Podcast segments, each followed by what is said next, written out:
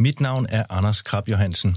Jeg er koncernchef på Berlingske Media og har skrevet bogen Fri os fra den værdiløse borgerlighed. Bogen er et wake-up call til alle os borgerlige, der er godt i gang med at tabe fortællingen om, hvad der udgør et godt samfund. Vi har overladt omsorgen til staten, velstand til vores politikere, familien til institutionerne, dannelsen til tilfældighederne og forsømt at genopfinde og forny de værdier, som taler til menneskets hjerter. Fri os fra den værdiløse borgerlighed er i handlen nu.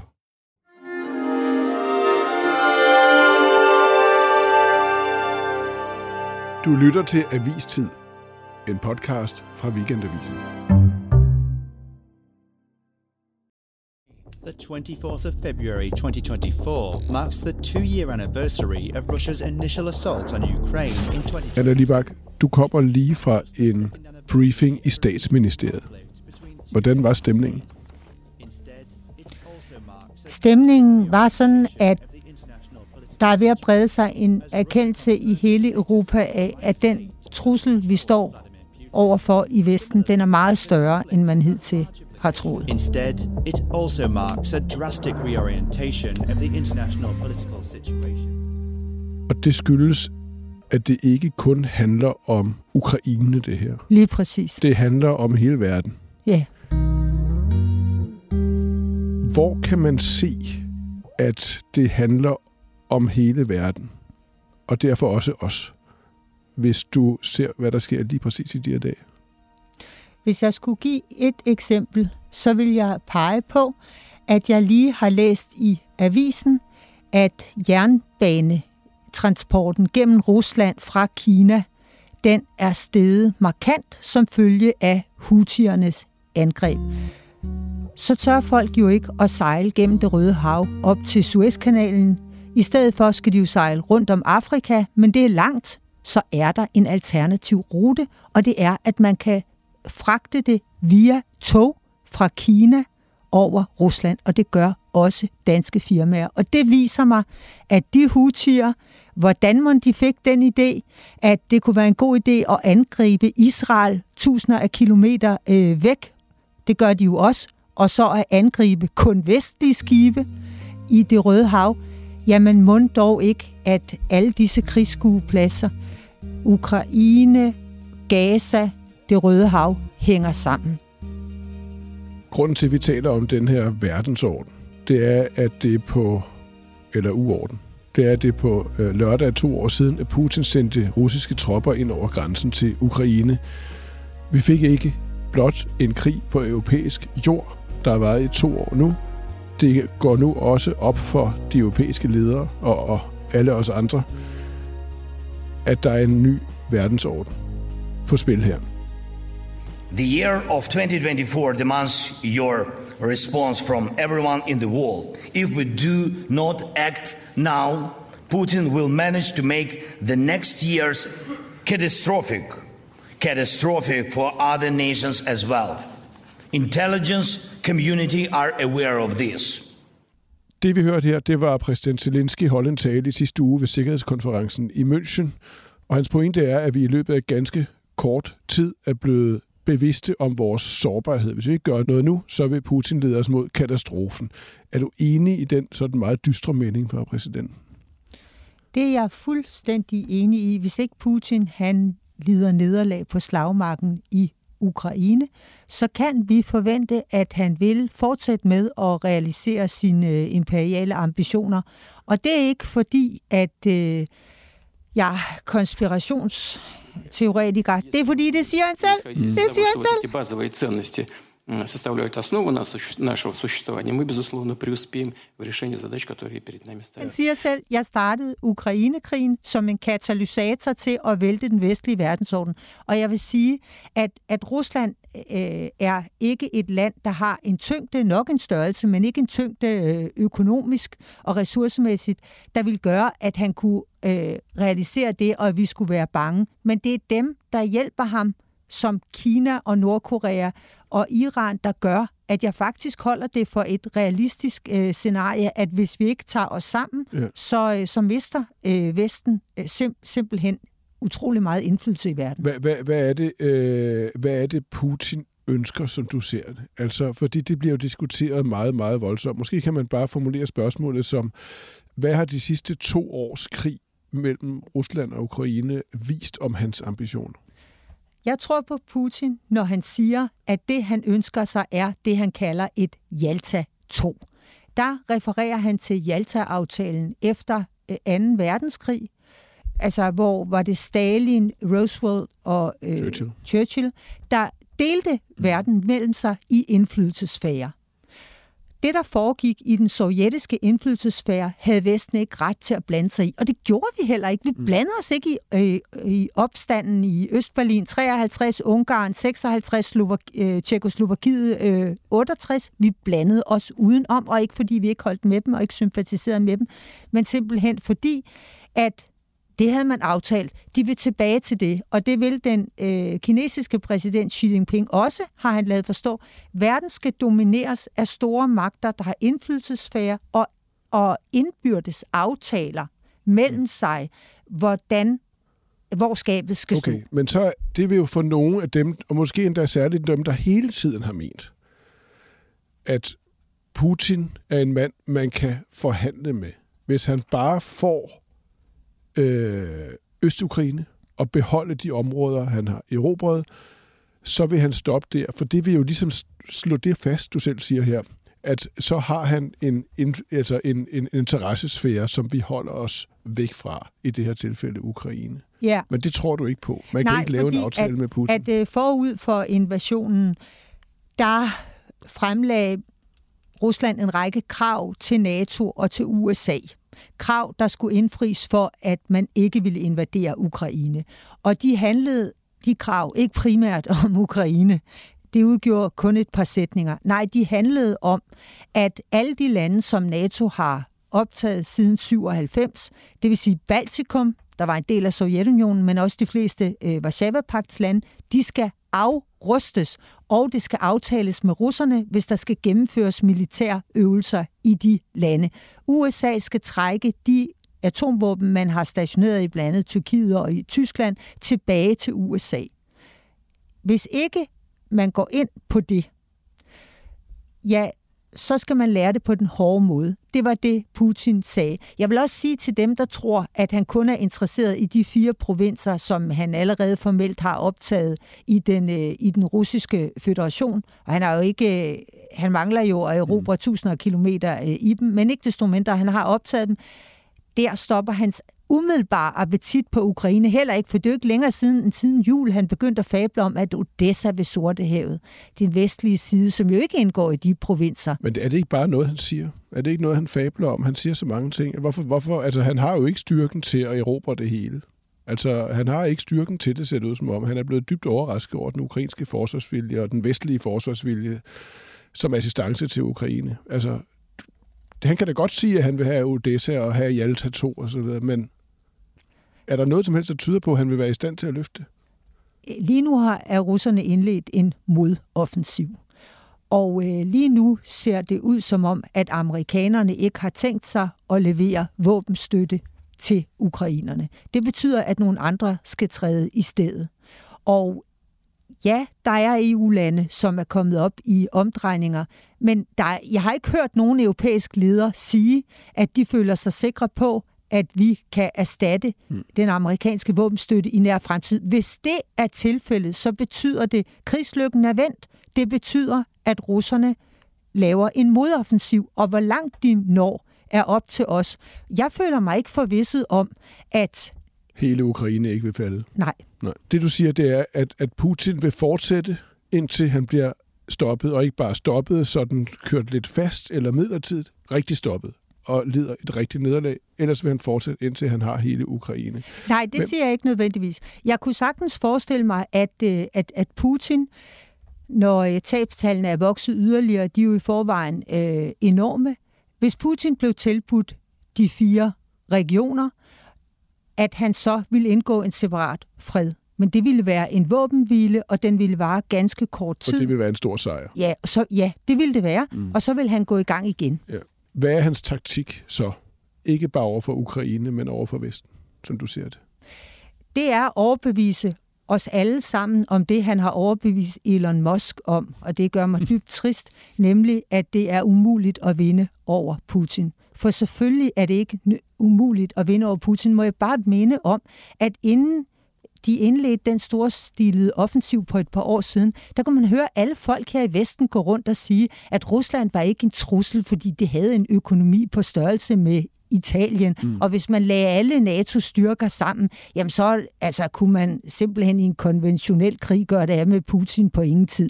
Så der har aldrig været et realistisk billede. Før, før blev han undervurderet, nu bliver han overvurderet. Nu bliver han fuldstændig overvurderet. Og hvordan, hvordan lykkedes det ham at få os til at overvurdere ham? Det, det gør det øh, jo blandt andet ved, at hans tidligere premierminister, men også den tidligere præsident, Dmitry Medvedev, der holdt stolen varm for Putin i, i øh, fire år, han, så sent som for et par dage siden, så sagde han, hvis det virkelig skulle ske, at det lykkes Ukraine at trænge Rusland tilbage til, øh, til start, til invasionens mm. øh, start den 24. februar 2022, så vil vi øh, indlede en atomkrig, og det bliver ikke kun Kiev, vi smadrer med atomvåben, det bliver også de europæiske hovedsteder, og det kan jeg godt garantere. Så han, han, han taler jo ind i vores frygt. Vi har aldrig været, i, eller i årtier har vi ikke været vant til, jamen ikke engang i sovjettiden, opførte man sig sådan. Nej, nej. Altså, jeg kan slet ikke ja. tænke på, at det skulle være Kim Jong-un i Nordkorea, eller Trump, ja, der, sagt. der sagde sådan noget. Ja, der sagde sådan noget, ikke? Okay. Hvis vi nu har et realistisk blik på Putin, ikke overvurdere, ikke undervurdere, så vil du sige, og du behøver ikke øh, nuancere det så meget, jeg tror, du vil sige, vi kan vinde over ham. Ukraine kan vinde med den rette vestlige hjælp. Han er ikke så stærk, og det er også det, præsident Zelensky hele tiden siger. Lad nu være med at tro, at han er så stærk. We have ruined the myth that Russian weapons supposedly have some advantage over Western ones. In reality, Russia is worse in all respects. That's why, for the first time in Russian history, Putin bowed to Iran and North Korea for help. Det, der har vist sig de sidste to år, og det er jo der, din fortælling om den store nye verdens uorden kommer frem, det er, at han har allieret, som faktisk har været overraskende. Hvordan udfolder den forandrede verden sig nu, som du ser den? Den udfolder sig øh, på den måde, at Vesten skal forholde sig til hele tre krigsskuepladser, som de samme magter har en interesse i, øh, består. Og det er ikke bare et postulat. Jeg kan for eksempel se, at både Rusland og Kina har ændret deres politik i forhold til Israel og holder mere eller mindre åbenlyst med Hamas. Det var nyt de blev betragtet som tætte allierede med Israel. Hvorfor gør de det? Det er, fordi de har en interesse i, at USA ikke har kræfter til mm. at tage sig af flere krigsskuepladser, og også fordi de ved, at den palæstinensiske sag i Europa har været stærk i årtier, og derfor kan de splitte Vesten internt og også øge modstanden mod USA, når USA, som Israel øh, forventer det, øh, og også fordi de i USA's interesse, øh, støtter Israel og fortsætter med at gøre det. Og de stater, vi taler om, det er så Rusland, det er Kina, det er Iran, ja. og det er også Nordkorea, det er som også jo har vist sig at producere våben som de eller producerer våbendele, som ender på i Hamas' våbenlager. Ukrainekrigen kunne ikke have været fortsat øh, i to år fra mm. russisk side, hvis ikke man havde fået teknologi fra Kina, artillerigranater fra Nordkorea og øh, fra Iran droner, og på det seneste også både fra Nordkorea og Iran missiler. Hvor, du, hvor, hvor ser du så de øh, forandringer viser? Du, næv, du, nævnte, du nævnte i starten af programmet den tredje krigsskueplads, altså det røde hav, som viser sig at have nogle meget direkte forbindelser til, til de her magter, vi taler om, og også har konsekvenser for nogle handelsruter, der kommer Rusland til gode. Hvor ser du dem ellers, hvis du ser på, på institutionerne i verden? Øh, og det, det, altså måske særligt de institutioner og de strukturer, som vi har troet var vores, vestens. Øh, hvor, hvor viser den nye verdensorden sig her? Den viser sig øh, ved, at Kina har taget initiativ til at oprette en række alternative institutioner til de institutioner, de regner for vestligt domineret. Og her tænker jeg på øh, for eksempel øh, Verdensbanken. Der, der har de jo oprettet en, en alternativ investeringsbank, som Danmark i øvrigt har lagt et stort øh, depositum øh, i, øh, før man begyndte at opfatte øh, Kina som en, øh, en, en trussel. Og øh, så er der BRICS, som de, de, øh, de, de udvider, øh, der også er et, øh, et alternativ til, øh, til G7. Mm. Og så arbejder man på, at der skal være en reservevaluta i stedet for, for dollaren, og til en vis grad øh, hvad, hvad, det her, hvad, hvad, hvad tyder alt det samlet set på? Jamen det øh, tyder på, at man forsøger at, øh, at udfase Vesten som en dominerende aktør Og hvorfor sker i det verden. nu, Anne? Hvorfor sker det nu i, i de her år? Hvorfor er det overhovedet muligt? For hvis man ser isoleret på det, og de enkelte lande, Iran er jo en altså miniatyrmagt. Øh, Rusland, hvis man ser på Ruslands økonomi, øh, meget svag i forhold til Vesten. Kina er på mange måder i krise. Altså, det er øh, økonomisk krise. Vækst, de der væksttal er slet ikke, som de havde været forestillet os, det vil være. Hvorfor delen sker det overhovedet, det her, som du ser det? Jamen det sker, øh, fordi at, at hvis man måler på de parametre, som man normalt måler magt på, så er den vestlige indflydelse i verden vigende. Mm. Vi bliver færre i Vesten. Økonomisk betyder vi øh, mindre. Og vores egen fortælling øh, om os selv er brudt sammen. Den fortælling, der opstod efter den kolde krig, det var jo, at de fleste, hvis de selv kunne vælge, gerne ville leve som os. Mm. Det har vi efter øh, nogle mislykkede øh, krige, Libyen, Afghanistan, mm. Irak, mistet troen på. Og derfor så er de, de vestlige lande stærkt polariseret. Vi slås om, hvilken fortælling skal der være øh, om os. Det ser de andre jo også på. Det ser de også på. Så deres analyse er, at Vesten er splittet og at er på vej ned, ja. samtidig med, at de jo har territoriale aspirationer og har haft dem i årtier, som de ikke har kunne realisere. Nordkorea, ja. som for nylig sagde, øh, Sydkorea er vores fjende. Altså han ville jo gå over i historien, ja. hvis han forenede Kina dem. Taiwan. Kina, Taiwan, Iran, jamen de har jo Hele sagt lige siden den islamiske revolution, revolution ja. at Israel skal væk. Ja. Og det, det er en besnærende og deprimerende analyse af det, men det sidste, man må smide oven i på bordet, det, det er jo viljen til at bruge militær magt. Ikke ved at sende sådan nogle uh, rapid reaction forces ud, eller, eller få nogle af 40 soldater, hvilket er ulykkeligt nok, dræbt i Afghanistan eller i Irak, som det skete for Danmark. Men faktisk indlade sig på en militær konfrontation, der koster økonomisk om i menneskeliv. De russiske tabstal, hvad er de lige nu, Anna? Døde og såret over 300.000. Ja, altså, hvis vi, det, er, det er jo uoverskueligt mange mennesker. Og man kan slet ikke forestille sig, at vi vil være i stand til at kapere et tabstal. Øh, heller ikke bare relativt set med, altså, i, i den størrelsesorden. Så er det i virkeligheden det, der er det afgørende nu. Viljen til at bruge militær magt på en måde, der koster i økonomi og menneskeliv. Det er det, der adskiller os og gør os sværere fra dem, der er blevet stærkere. Fuldstændig. Hvis vi ville vinde Ukrainekrigen, så gik vores styrker ind i Kaliningrad, der ligger mellem Polen og Litauen. Du fører angrebet ind i fjendens lejr. Det er den måde, du vinder en krig på, og det var den måde, vi vandt på under 2. verdenskrig. Men Anna, her vil argumentet være det samme, som det har været i de sidste to år fra de fleste europæere, at det er meget godt. Det vil føre til en rigtig stor krig med Rusland, og herunder måske en, en, en, en atomkrig.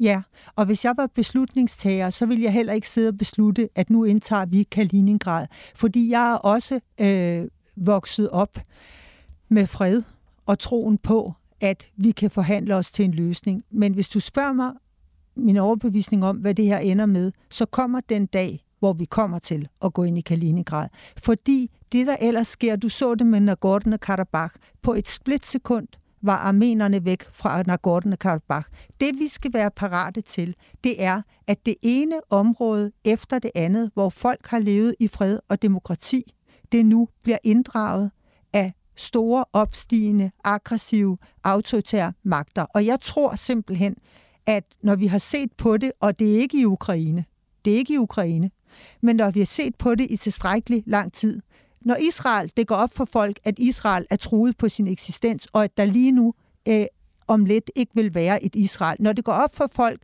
at Taiwan er væk, så tror jeg faktisk, og Baltikum bliver angrebet, fordi Rusland gerne vil have forenet Kaliningrad. Man kan kigge på et kort. Selvfølgelig vil man gerne have øh, det egentlige Rusland. Okay, så det du, siger, ja. det du siger, Anna, det er, hvis jeg spørger dig, bliver der krig, rigtig direkte militær konflikt mellem vestlige lande herunder Danmark, NATO og Rusland, og måske også de andre i den her nye alliance, Kina, Iran, Nordkorea, så vil du sige ja. Men hvis ikke vi vinder i Ukraine, eller sørger for, at ukrainerne vinder. Hvis det lykkes at tilføje Putin et nederlag, at trænge russerne tilbage, og det er uden krim. Jeg siger, det er nok at trænge dem tilbage, hvor de var den 24. februar 2022, og det er fordi, at så store ofre har den russiske befolkning, over 300.000 bragt i denne her krig, at han kommer ikke til at blive siddende, hvis vi tilføjer ham Men, et nederlag i Ukraine. Der var en sikkerhedskonference i München i sidste uge. Du har været til briefing med stats- og forsvarsministeren. Du siger, der breder sig en erkendelse af, at det her er større, end vi troede i løbet af to års krig i Ukraine.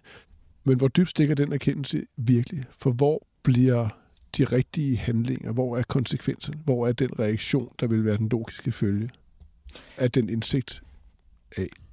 Ja, jeg tror desværre kun, at det er i lande som Danmark, Sverige, Norge, Finland og Baltikum, og så, så Polen, altså lande, der ligger tæt på øh, Rusland og øh, har den øh, kolde krig og erfaringerne med øh, Sovjetunionen i, i frisk erindring, at den erkendelse for alvor har bredt sig. Fordi generelt kan man jo sige om europæerne, at vi er blevet passive. USA har taget teten i så mange årtier efter den kolde, også efter den kolde krigs ophør. Mm. Altså under den kolde krig, der var det jo Sovjetunionen og USA, der stod over for, over for hinanden. Efter den kolde krig er det ikke lykkedes europæerne at gøre noget Nej, vi forsøgte på, Bal- vi forsøgte ja. på Balkan. Det lykkedes ikke uden Amerika. Det lykkedes ikke, og så var der Libyen-operationen. Obama sagde, ja. nu må I, I uh, selv stå på egne ben. Det lykkedes så heller ikke, og så måtte amerikanerne ja. også ind over der.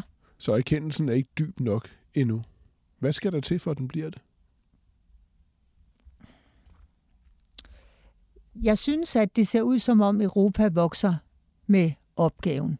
Det vil jeg sige i det små kan man se det. For eksempel det pres, der er på kansler Scholz nu for, at han skal levere de Taurus-missiler. Øh, han frygter kan eskalere krigen, hvis, øh, hvis Ukraine bruger dem til at ramme militære mål i Rusland. Han er jo under pres øh, fra sin regeringspartnere, et alvorligt pres. Og jeg tror, det ender med, at, øh, at Taurus-missilerne bliver leveret. Men der er jo ikke noget mærkeligt i, at vi står, hvor vi står efter to års krig. Mm. Fordi hver eneste beslutning om at levere en ny type våben eller nye typer materiel, er blevet diskuteret og vendt og drejet, før man så om sider besluttet sig til det. Og de har jo fået leveret alt muligt forskellige udstyr, som skal vedligeholdes og betjenes på nye måder. Det er jo en ekstremt vanskelig måde for dem at føre krig på. At så skal de lære den ene type fly, så den anden type fly, så den ene type kampvogn, den anden type mm. kampvogn eller infanterikøretøj. De ved aldrig, hvad, hvad der kommer og hvem det kommer fra, og om det kommer i tilstrækkelige mængder. Det er jo en forfærdelig måde for ukrainerne at føre krig på. Men jeg tror faktisk, hvis der kommer en modoffensiv nu, i den europæiske offentlighed, at politikerne godt kan se, de har ikke noget at være stolte af. Vi sidder her i Europa og kigger på det, og de har befolkningerne med sig, hvis de ville hjælpe ukrainerne mere. Det vidner undersøgelser om. De har deres befolkninger med sig. Ja, jeg tror ikke, de vil blive takket for, hvis russerne nu får held med deres øh, modoffensiv, og det lykkes dem at tage store dele af Ukraine, når vi alle sammen godt ved, hvad konsekvensen er hvorfor det skete. At det, det var vores leverancer, der udblev, og dem, der døde. Tak skal du have. Anna Libak, tak fordi du var med her Vi lånte klip fra Sky News, Deutsche Welle og The Guardian. Dette var avistid i anledning af toårsdagen for Ruslands krig mod Ukraine. Jeg hedder Martin Krasnik. Tak for nu.